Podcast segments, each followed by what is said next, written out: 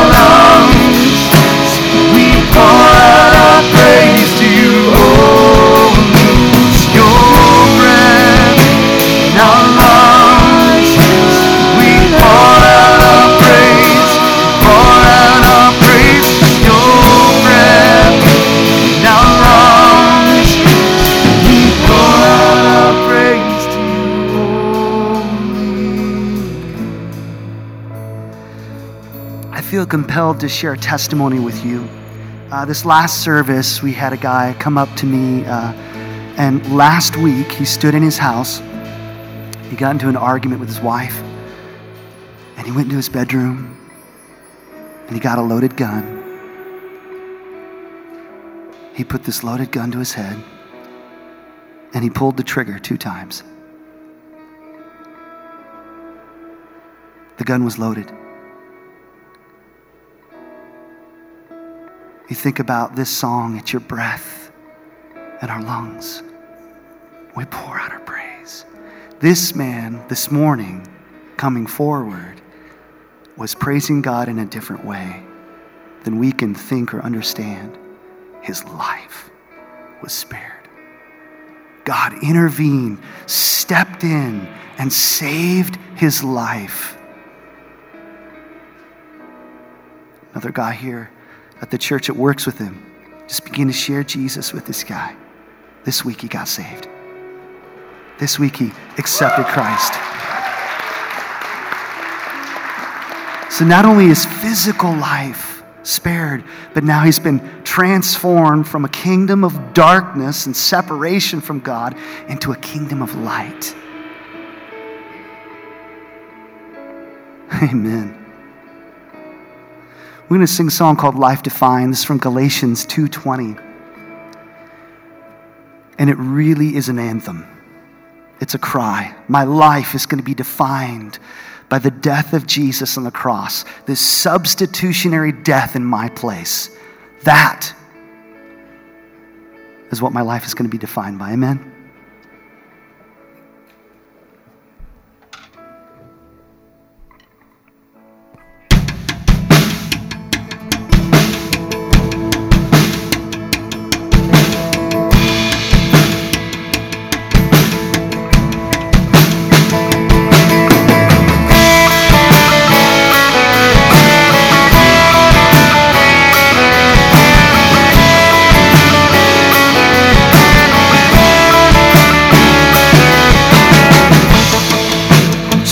My life, oh, I surrender.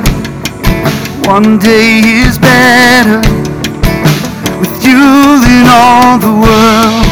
Oh, Spirit of light, help me remember that it is my pleasure to say to you that all I am, my life defined. I've been crucified with Christ. Life I live, I live by faith in Jesus Christ, who lives in me.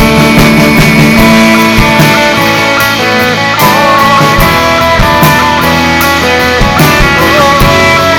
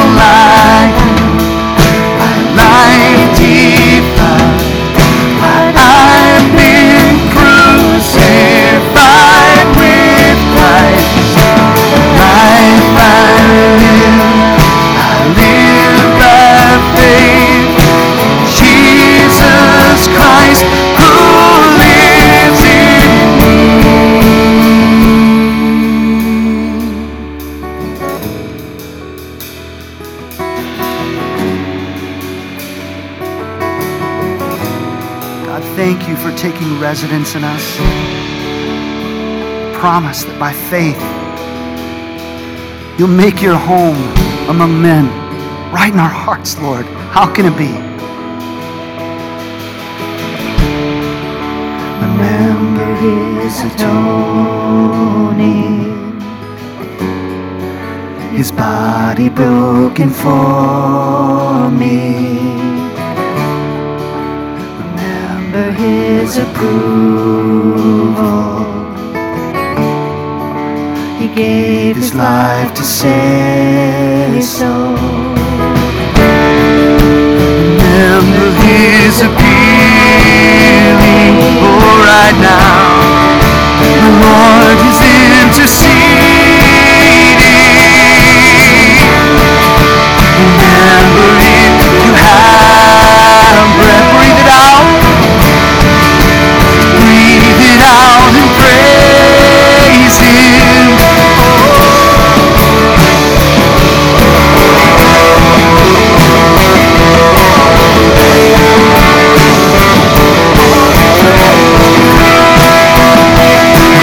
Don't lie, my life defied, I've been crucified with Christ.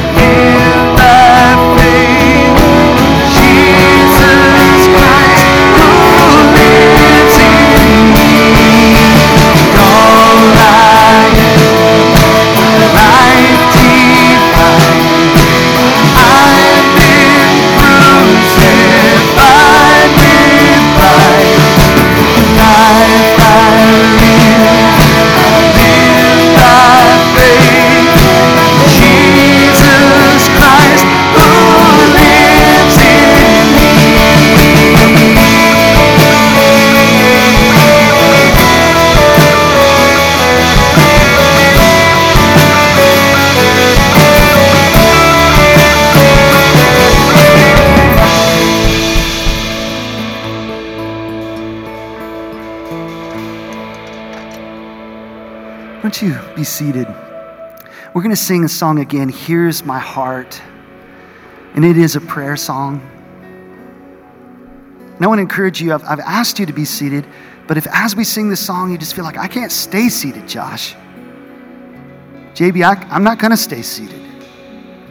I need to stand. I need to raise my hands to the Lord in surrender to say to Him, here's my heart. Hey, let God lead you. But I want this to be a prayer for us. You know, Ryan's going to come up and share a message right after we sing this song. So as we sing this song, we're saying, here's my heart, Lord. Speak what is true. Change me. Make me different than I am. Would you do that? Let's just close our eyes. Just lift up that prayer to God. Lord, we say, here's my heart. Lord, we declare the things that are true, that we're found, that we're yours, that we're loved, that by your blood we've been made pure. God, that we have life and breath. Lord, we're reminded through miracles this morning that the very breath that we have is from you. Lord, that we've been healed, that we've been made free, free from that old life. And Lord, so we say to you, here's my heart. Speak what is true, Lord. Speak what is true.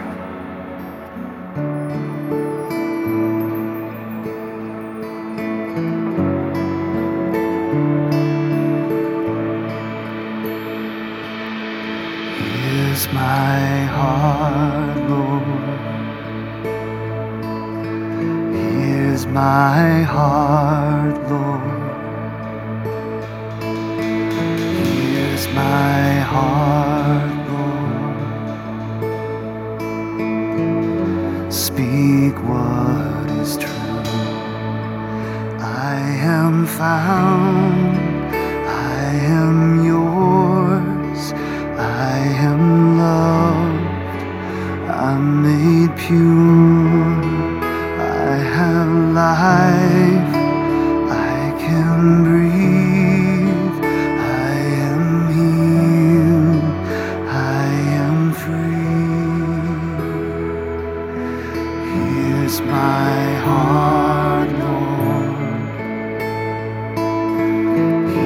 pierce my heart, Lord. Pierce my heart, Lord.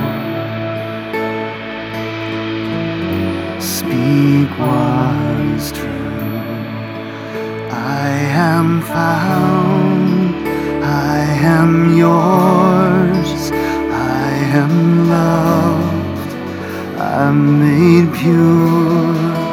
I have life, I can breathe, I am healed, I am free.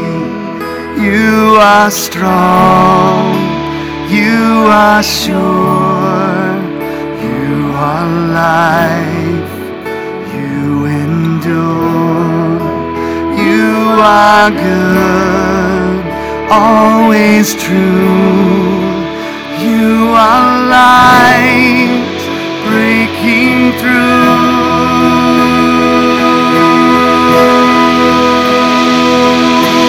Here's my heart, Lord.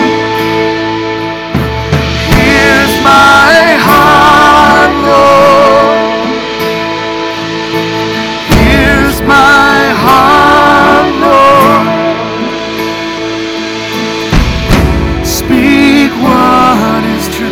Life. Now here's my life. Here's my life, Lord. Here's my life, Lord. Here's my life, Lord. Speak what is true. Speak what.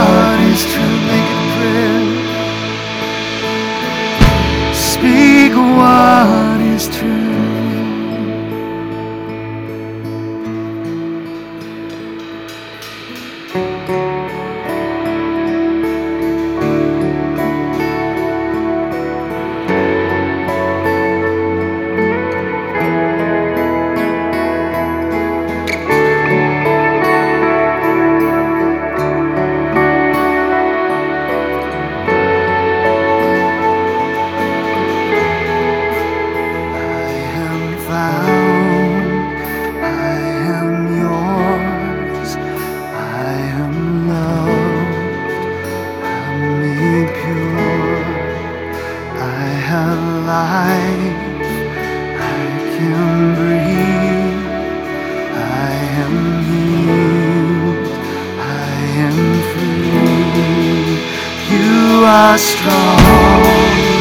You are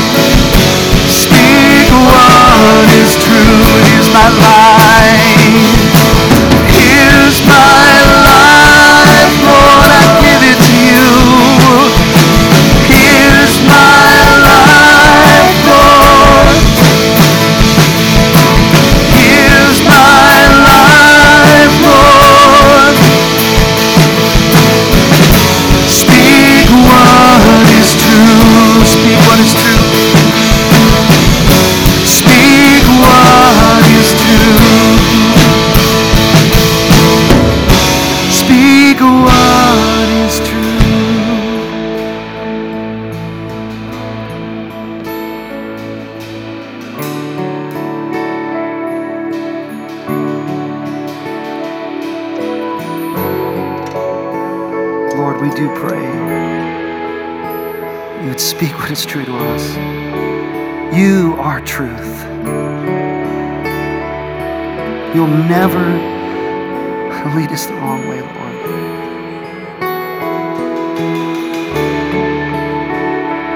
Lord, we submit ourselves to you. We say, here's my life. Here's my heart.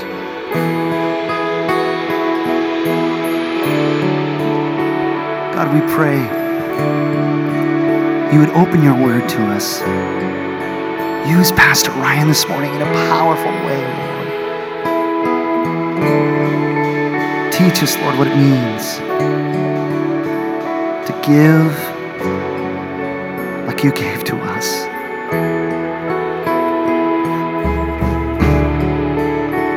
Sacrificially. Following your example, Lord.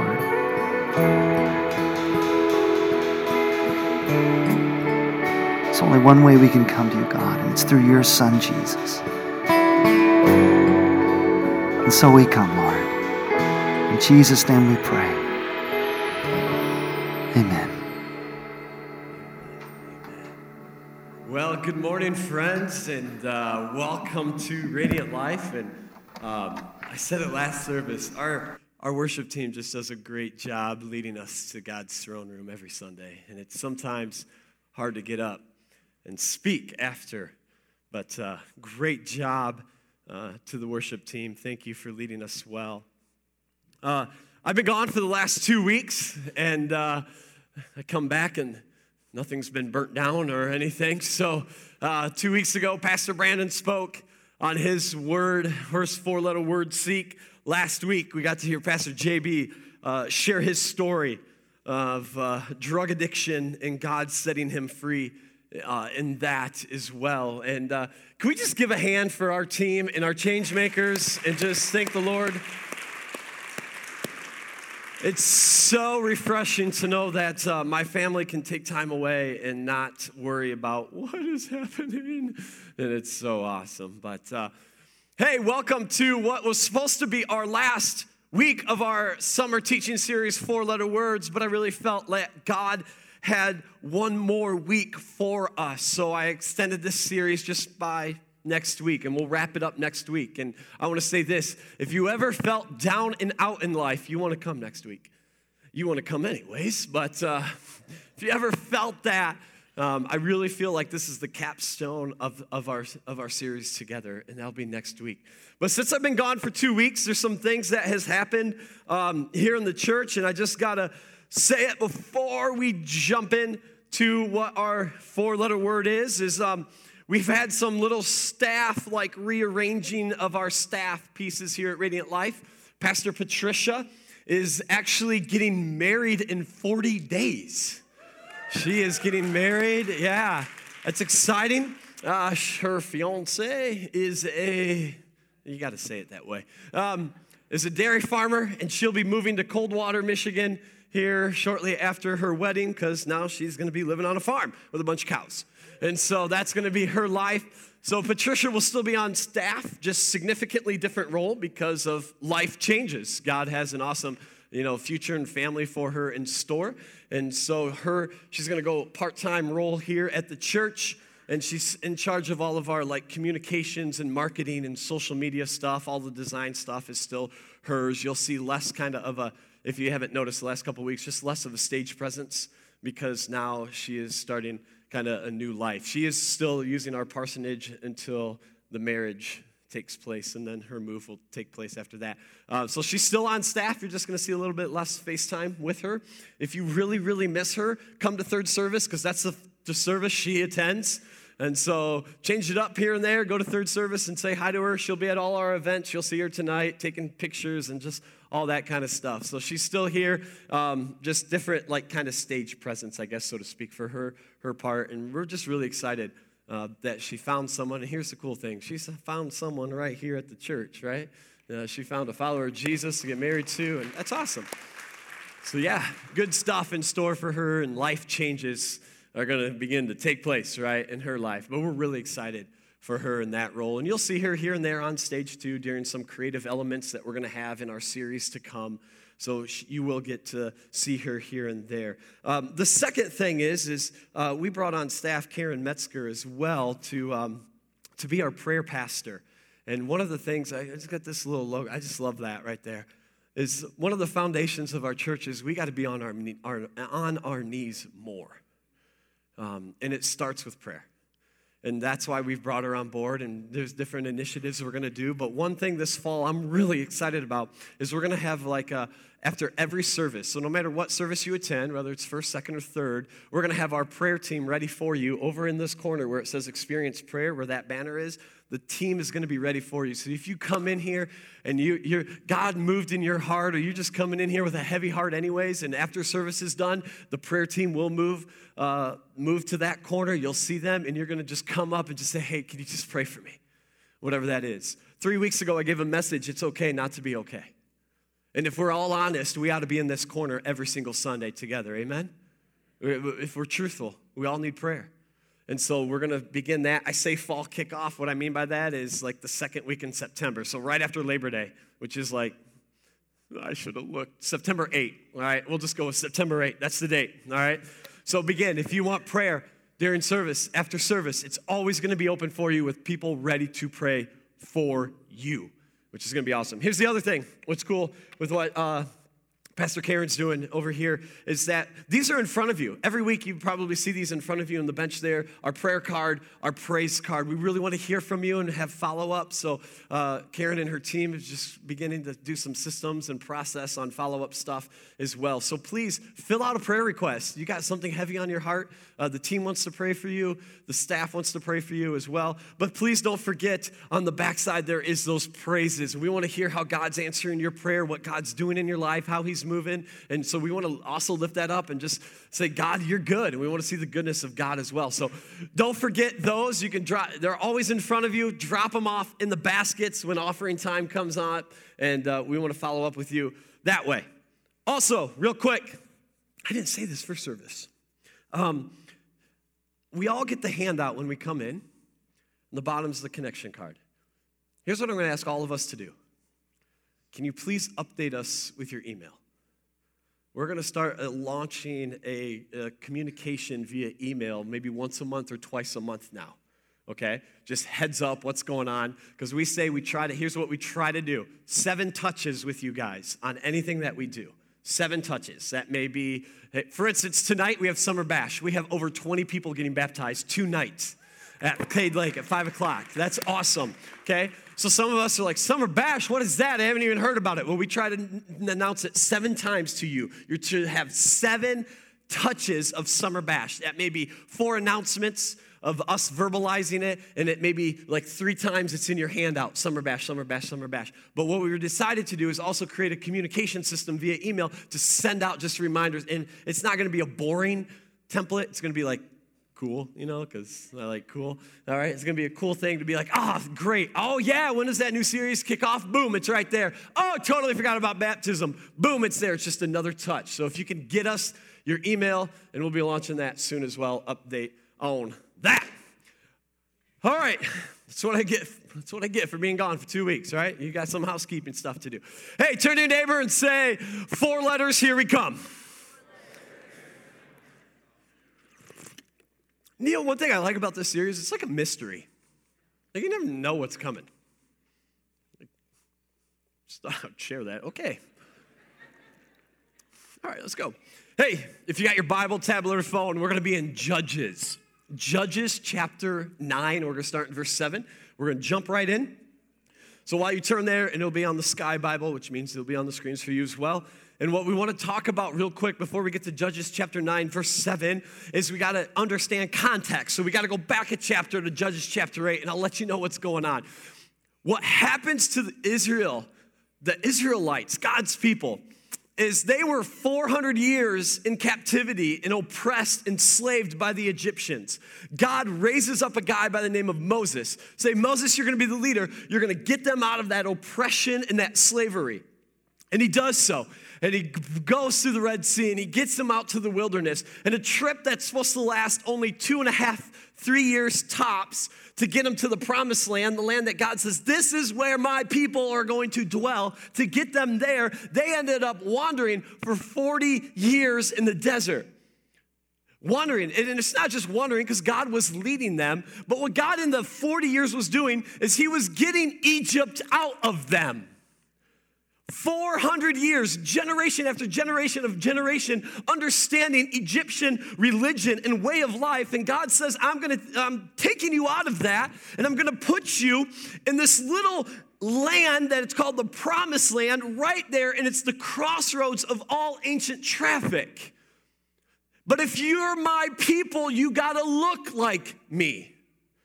But they weren't, so he had to take, it took forty years to get Egypt out of them. And finally, Moses dies, and a guy by the name of Joshua takes over, and he leads the conquest into that land and begins to take over cities and towns and begins to dwell now there. And all God's people are like, woo, this is awesome. And then they forget about God. And a foreign oppressor comes in and oppresses them. And then they cry out to God, oh, God, help us. We don't like this. And God says, hey, I always hear the cry of the oppressed, and he frees them from it. And then they're like, yay, God. And then they forget God again. And another foreign group comes and oppresses them, and they cry out to God again. And God says, I hear the cry of the oppressed, and he sets them free again. And they're like, woo. And then they forget God again. And they go through this cycle. And finally, a guy by the name of Gideon, which we find in the book of Judges, the, don't think of a judge as like our, our systems that we have in the courtroom. They're, they're a political, spiritual leader of a group. And you got a guy by the name of Gideon who the, now the nation of Israel is like, hey, we need a king and we want you to rule over us. And Gideon says, I'm not going to rule over you, nor will my sons rule over you. God's your king. And here's how many sons Gideon had. He had seventy sons. He was one busy dude. That's funny right there. You think about that. seventy. And he says, no. And it, but the problem is, one son, Abimelech. Let me hear you say Abimelech. See, the problem with Abimelech, he didn't get that message. His father, Gideon, dies. So he rises up and he says, hey, Israel, I know you wanted my father to be king, but would you want seventy of his sons ruling you, or you just want one ruler? They're like, oh, yeah, one's probably better than seventy. I can imagine seventy people trying to figure out what to do in this with us. Uh, one king, please. So Abimelech, what the writer of Judges tells us, is Abimelech goes out, and he hires reckless scoundrels, which is cool. It's like, I kind of want to meet a reckless scoundrel, but kind of not, you know? Like, I wonder what they're like. And he goes and hires them, and they go out, and he slaughters all his brothers, except the youngest, Jotham. Jotham escapes. And we're found, leading into Judges chapter nine, that Jotham climbs up to the top of a mountain, and he's going to give a story about what happened, a story about now his brother ruling the Israelites and comparing it all to trees. Let me give you a setup here. This is an actual uh, picture of the t- of where this takes place. And this mountain hill on the left is Mount Gerizim. And on the right, you just have Mount Ebal. But we're told that Jotham climbs to the top of Mount um, Gerizim, and he's going to shout down to this city of Shechem, where everyone is at. And here's where we pick up in Judges chapter nine, verse seven. Remember, Jotham is shouting this story about what just transpired, and he's comparing it all to trees. And he says this, listen to me, citizens of Shechem, so that God may listen to you. One day the trees went out to anoint a king for themselves. They said to the what tree? The olive tree. Note that. Hey, olive tree, be our king. But the olive tree answered, should I give up my oil, by which both gods and humans are honored, to hold sway over the trees? Next, the tree said to the what tree? The fig tree. Hey, fig, come be our king. But the fig tree replied, should I give up my fruit, so good and sweet, to hold sway over the trees? Then the trees said to the vine, hey, come be our king. But the vine answered, should I give up my wine, which cheers both gods and humans, to hold sway over the trees? And finally, the tree said to the what bush? The thorn bush, hey, buddy, come be our king. And the thorn bush said to the trees, if you really want to anoint me king over you, come and take refuge in my shade.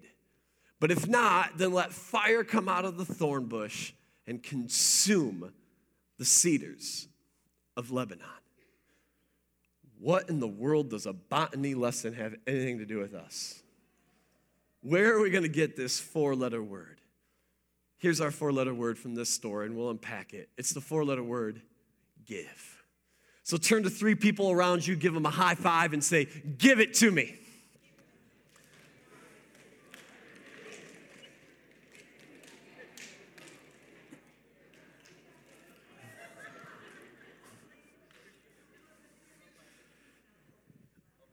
One of the things that just gives me life is um, it kind of just, it allows me to take a time out in life is just coaching.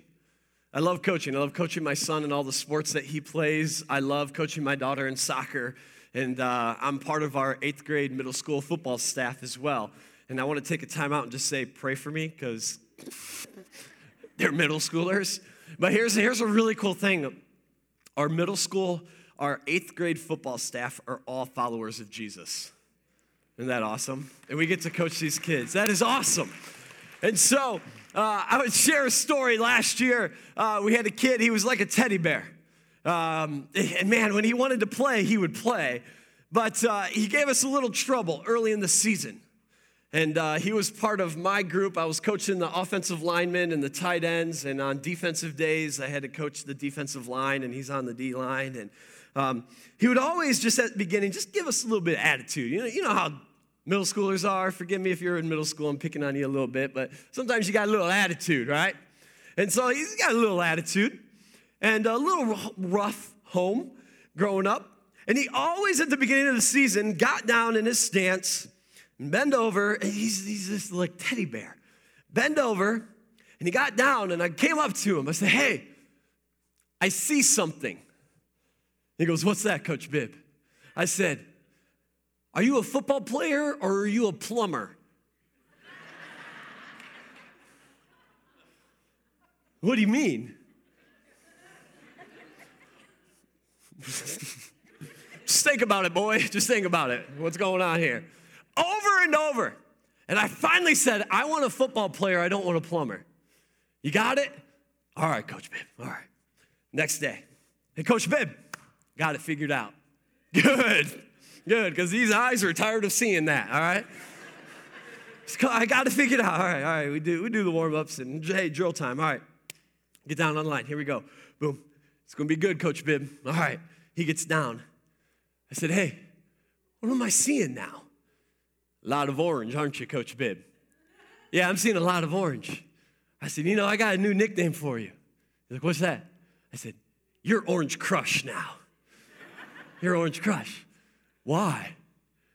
That's all I see when you bend over now, boy. It's just orange. Yeah, I like that. I like that nickname, Coach. All right, you good. You good. All right. So see, first game goes on, and we're on defense first. And I want to take a time out and tell you all, offense wins championships, not defense. Anybody else agree or no? You know, like, what? Anyone? Did? Here's why. You only win if you score points.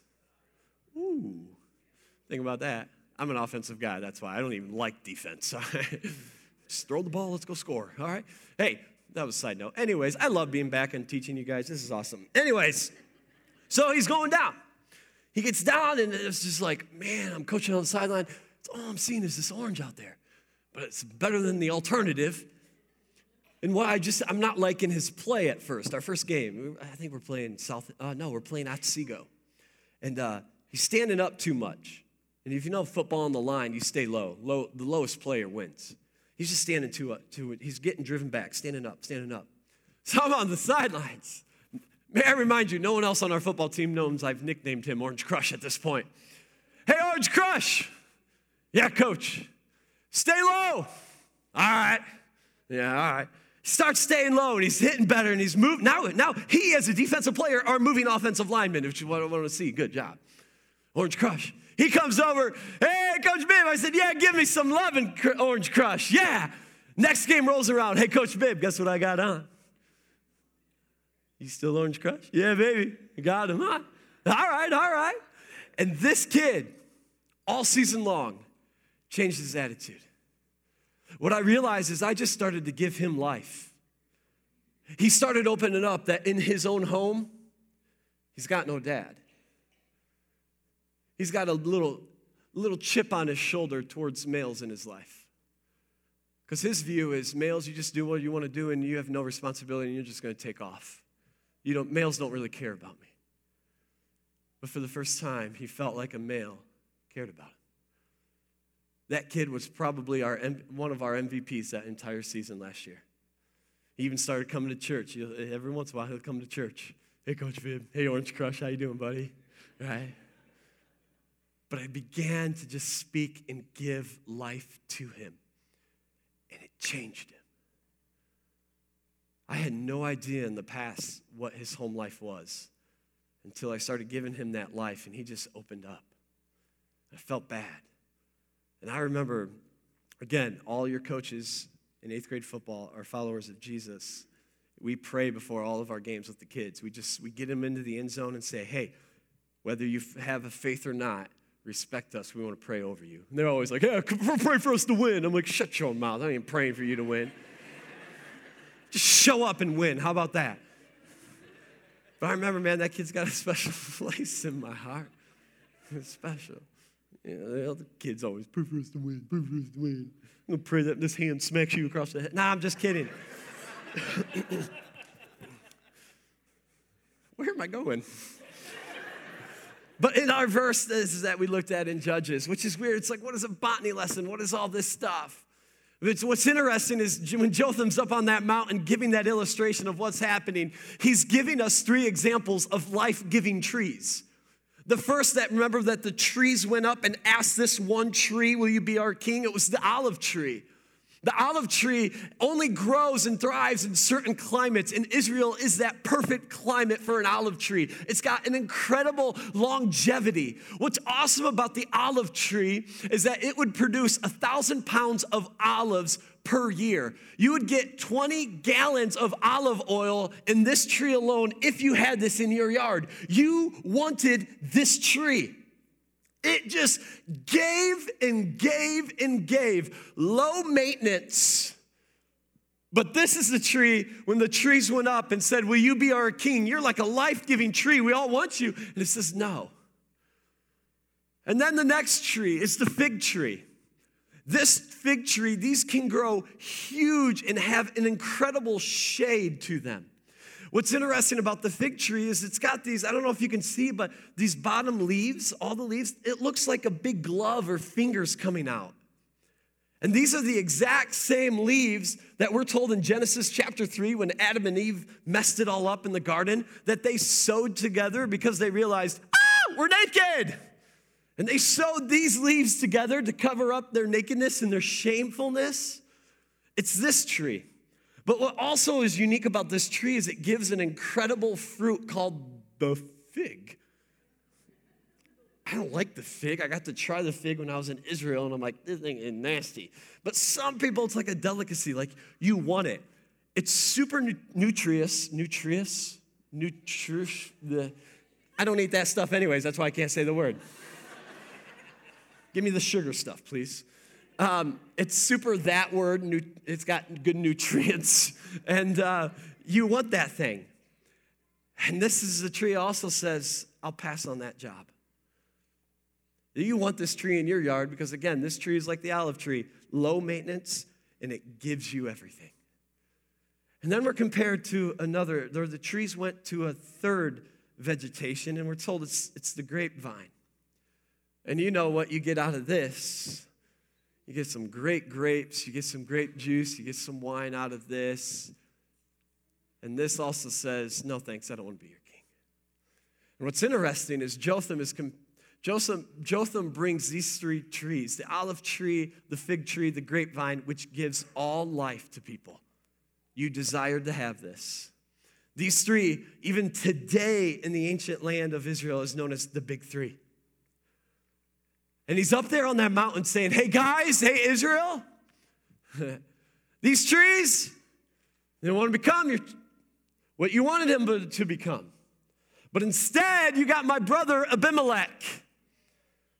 And one tree said yes to be your king, the thorn bush, an ugly little thing, also known as a bramble or the atad tree.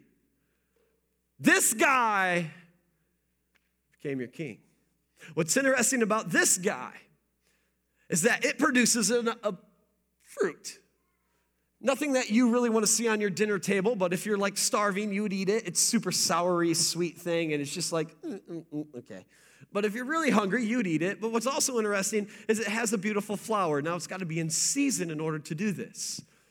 But Jotham's up there saying, listen, listen, your king is this thing. And here's the tricky thing about this. It's a thorn bush. Therefore, it's got nasty thorns. And at the edge, it's got super tall thorns. You see that, right? On the towards the as it goes towards the root system. But on the end, I want to zoom in on this thorn right here. On the edge of the branches, it has this hook thorn. So as soon as you go into a thorn bush, or as it grows bigger, begin to, now it's got you. You're mine.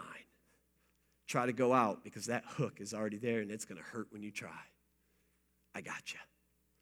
Leading botanists, which I'm sure you guys are all going to go rushing out and getting this book now of botany in Israel, Nogah Hareuveni writes about this tree, and here's what he says about the thorn bush, or the atad tree, or the bramble. Those three words are interchangeable. It says this: it's a strong tree whose roots spread in a wide circle and compete with the roots of other trees with a vigor the fruit trees cannot rival. A farmer who wants his orchard to succeed must first uproot every atad or thorn bush or bramble, interchangeable, in the vicinity, both small saplings as well as full-grown trees. What this thorn bush does is, is in Israel, it's got an intricate root system. And anything, any tree that wants to try to come and just house underneath it, go ahead, I'm going to pretend to have shade, but you try to escape, my little hooks are going to grab you, and as soon as you plant root, my roots are going to take over and kill you. And Jotham is up on that mountainside saying, listen, your king, you who you think is king, my brother Abimelech, let me compare him to a thorn bush. And here's the verse again in Judges nine fifteen. The thorn bush said to the trees, if you really want to anoint me king over you, come and take refuge in my shade. And you're sitting there going, now that we actually understand, don't you dare go take shade and, and refuge there, because this thing is going to suck the life out of you. And Jotham is sitting there going, that is who's ruling over you now. One that will take life away. And I realize for us, there can be a divide in our lives. And we can be on one side or the other of this line. We can be on the left of this line, and this is us where we, we take. We're like that thorn bush. We take life and take just things away from people. Or we could be on this side of the line, the line. And we can, can you hit the next slide? Please, sorry. Boom.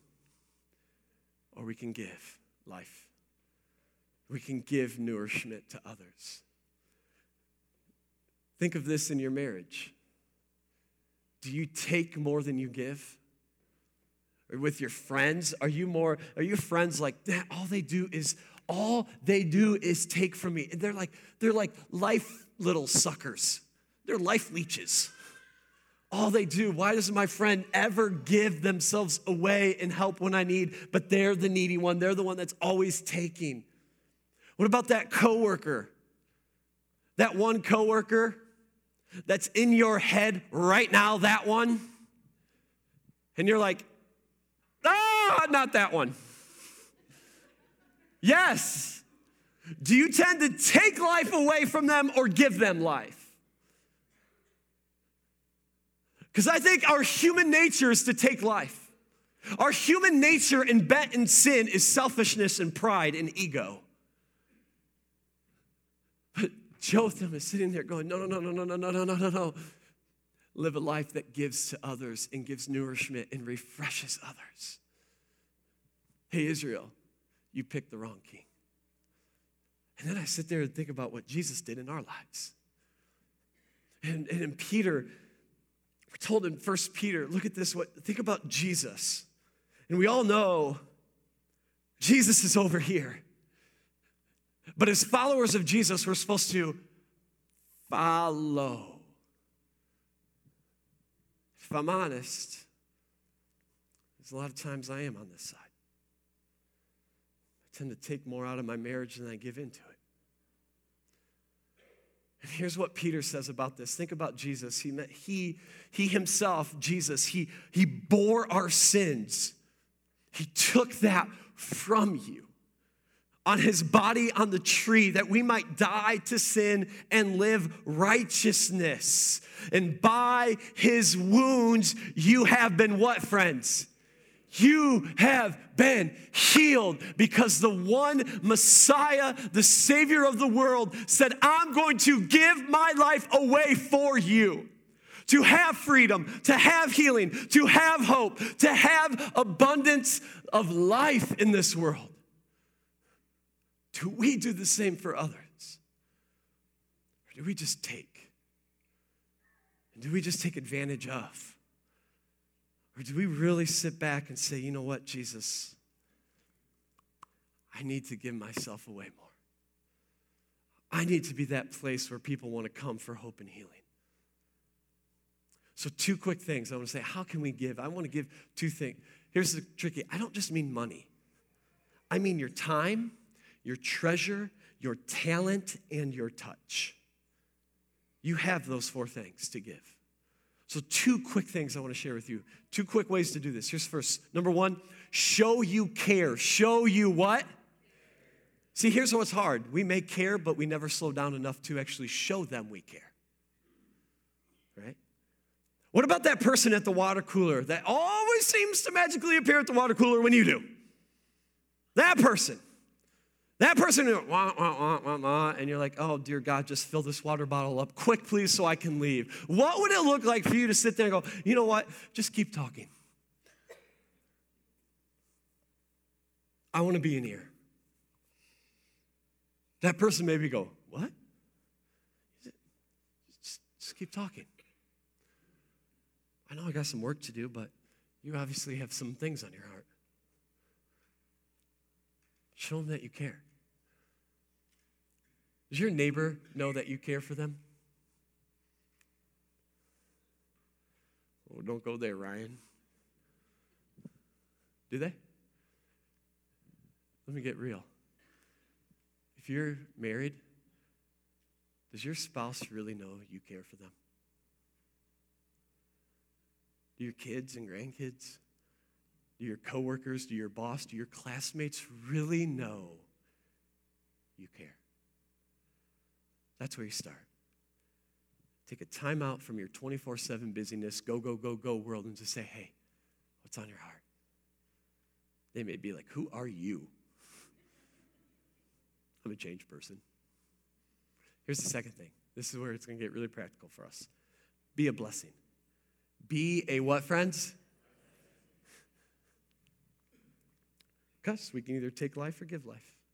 We can be a blessing or be a nuisance, one or the other. Let's not be a church full of nuisance people. And I go back and I'm sitting there going, why would I ever want to be a blessing? Because of the words of Jesus in Matthew. He says this, you have been treated generously. You have, I have. So Jesus tells us, go and live how? generously. Go be a blessing. Why? Because God has blessed you. Now it's not just for you. Go give it out. And then little Peter, or little Timothy. Timothy's a young little pastor. He's kind of the protege of like Paul, and the, he's he's writing to this young pastor. He's like, oh, you're so little cute thing. And he's trying to help him and encourage him as he's in the church pastoring. And this is what he writes in Timothy. He says, hey, Timothy, command them to do good. In other words, Timothy, command your church that you're pastoring to do good, to be rich in good deeds, and to be generous and, what are these three words? Willing to share. Willing to share. Why? Why would I ever want to share with someone? Why would I ever want to be rich in good deeds? Why would I ever want to be generous? Why would I ever want to give my time and my touch and my treasure and talents away? Why? Because Jesus gave you generosity. And we're to live that way. So here's a practical thing this morning.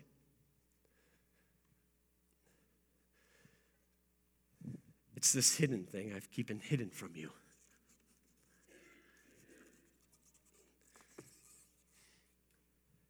This is going to be our initiative. It says, change your world one person at a time. Share an act of kindness. We want to get real practical. So how do I give? What I want you to do is this will, obviously we still got another service, but you'll begin to see these in our lobbies moving forward. But right now, these cards are everywhere. They're on a table right there. They're all out in that lobby. But on the front, well, you can't even see that. So let me let me get let me get big boy out here, all right? The card says in black or white, show or something extra to show you God loves you. Just something extra to I went out of my way to give. To show you God loves you. And then on the back of every card, it just has our verse, and it says, and so do we. The Radiant Life Church, and it gives time. And I sat, and I'll share this. I never meant these cards to be about our church. And why'd you put our church on the back then?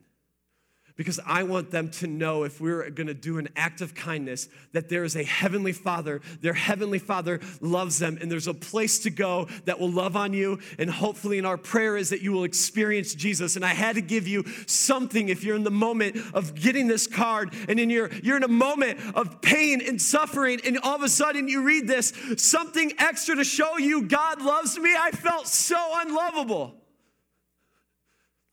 And maybe there is a God that actually loves me, and I needed to direct those people somewhere and just say, hey, and there's a church that will welcome you with arms wide open. And our prayer, no matter where you are in life and in the spectrum of your journey, we love you. We love you. So what am I supposed to do with this? What would it look like to go get coffee or a meal and pay for the person behind you and just tell the cashier, hey, just give them that card when they come up. Or they come up and, hey, I'll pay. And why, why are you doing that? That's weird. Hey, I, we're just showing acts of kindness in our community, and I just want to give you that card. And just walk away. What does it look like to go mow your neighbor's yard? And they come out and say, hey, thanks. How much do I owe you? Nothing. Hey, I just want to give you this. Hey, I just want, I'm just doing it because we're called to give our lives away. I just want you to know God loves you. Here you go. There you go. What does it look like to bring donuts to work? And just have that card laying on top for whoever comes in and just says, wow, I needed some sugar in my life. Hey, I'm having a bad day right now too. Wow. God loves you. Why would we ever do this? Because I believe as we wrap up, if we give ourselves away, one act of kindness done in the name of Jesus can make an incredible difference in someone's life. Incredible difference. So this is just a practical tool in our hands. I'm serious. Just, just, just, get, just get yourself a whole bunch and just stick it right there in your pocket. Very simple. What would it look like for you to go out to eat Say your meal's fifty dollars, and you tip fifty dollars. And you just leave this card. You know what's awesome about these cards, too? I think I think I, I was out in the lobby. I think I heard J B mention about um, one of our salvations that just happened this past week. Did you guys hear that? Did J B tell you?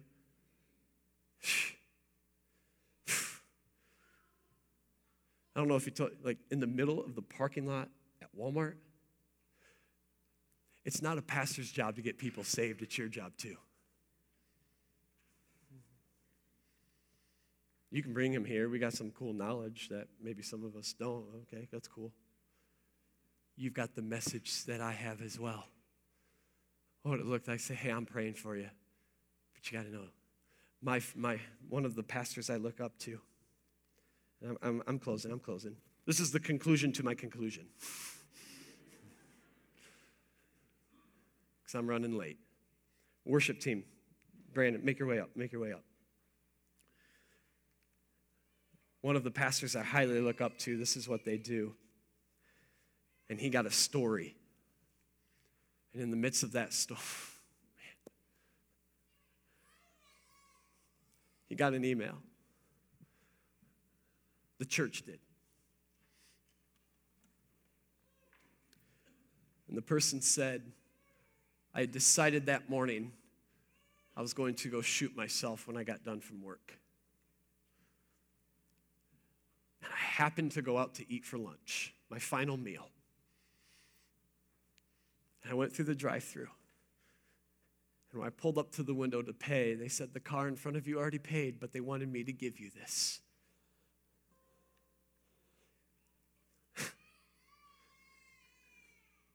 And it was this card that said, something extra to show you God loves you.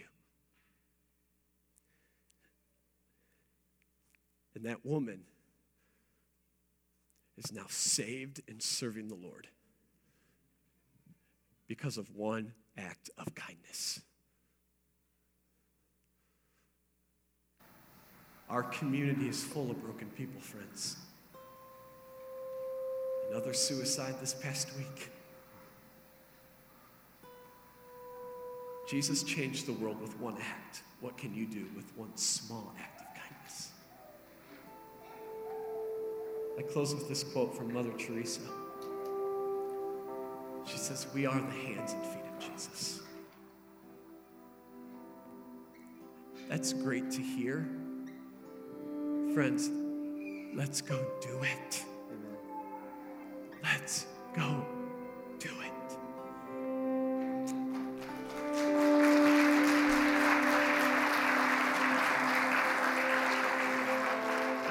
So, Father, I know some of us may get even more excited because there's extroverts that love doing this, and there's people like me, introverts, that this stretches me.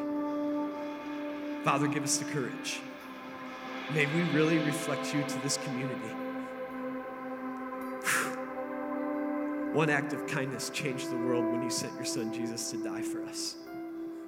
May we just do something small, done in your name, can have an incredible impact. Give us the power. Give us the strength. Give us the courage, even though some of us may not even want to pick up one of these cards. And may we be in tune in your spirit to know when to use it. May we be your hands and your feet. We pray this in Jesus' name.